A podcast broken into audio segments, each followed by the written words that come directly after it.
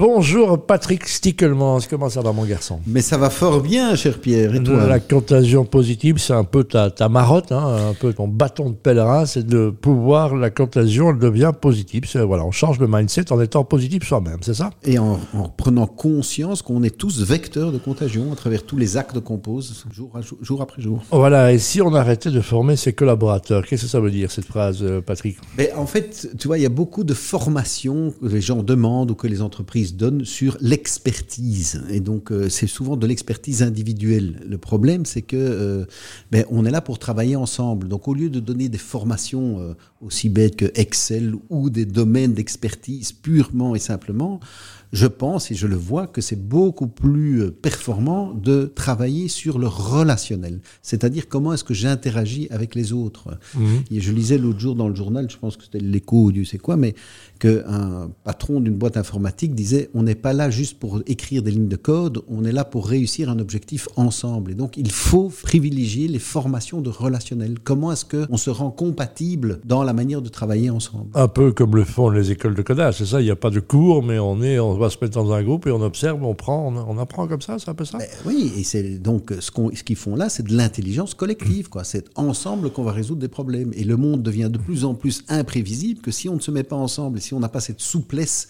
relationnelle, ben on aura une collection d'experts, mais qui serviront à rien parce qu'ils pourront pas s'interconnecter, quoi. Voilà, et puis on se dit, toi tu vas prendre ça, moi je vais prendre ceci, et puis on apprend, on, apprend de tous. Hein. Les musiciens ont volé euh, chez tout le monde. Hein, eh donc, oui, euh, oui. Ben, d'ailleurs, les musiciens de jazz, c'est le meilleur exemple. Hein. Chacun est quelque part extrêmement doués individuellement, mais ils s'écoutent l'un l'autre pour faire une, la plus belle des symphonies. Voilà, et il y a une forme d'harmonie et des bases, lequel ils repassent, et quand on est perdu, on revient dedans. Ben voilà, donc que, que, que, vos boîtes ne soient que des boîtes de jazz. Michel Jonas, c'est ça, name dropping. Allez, à la semaine prochaine. à la semaine prochaine, Pierre.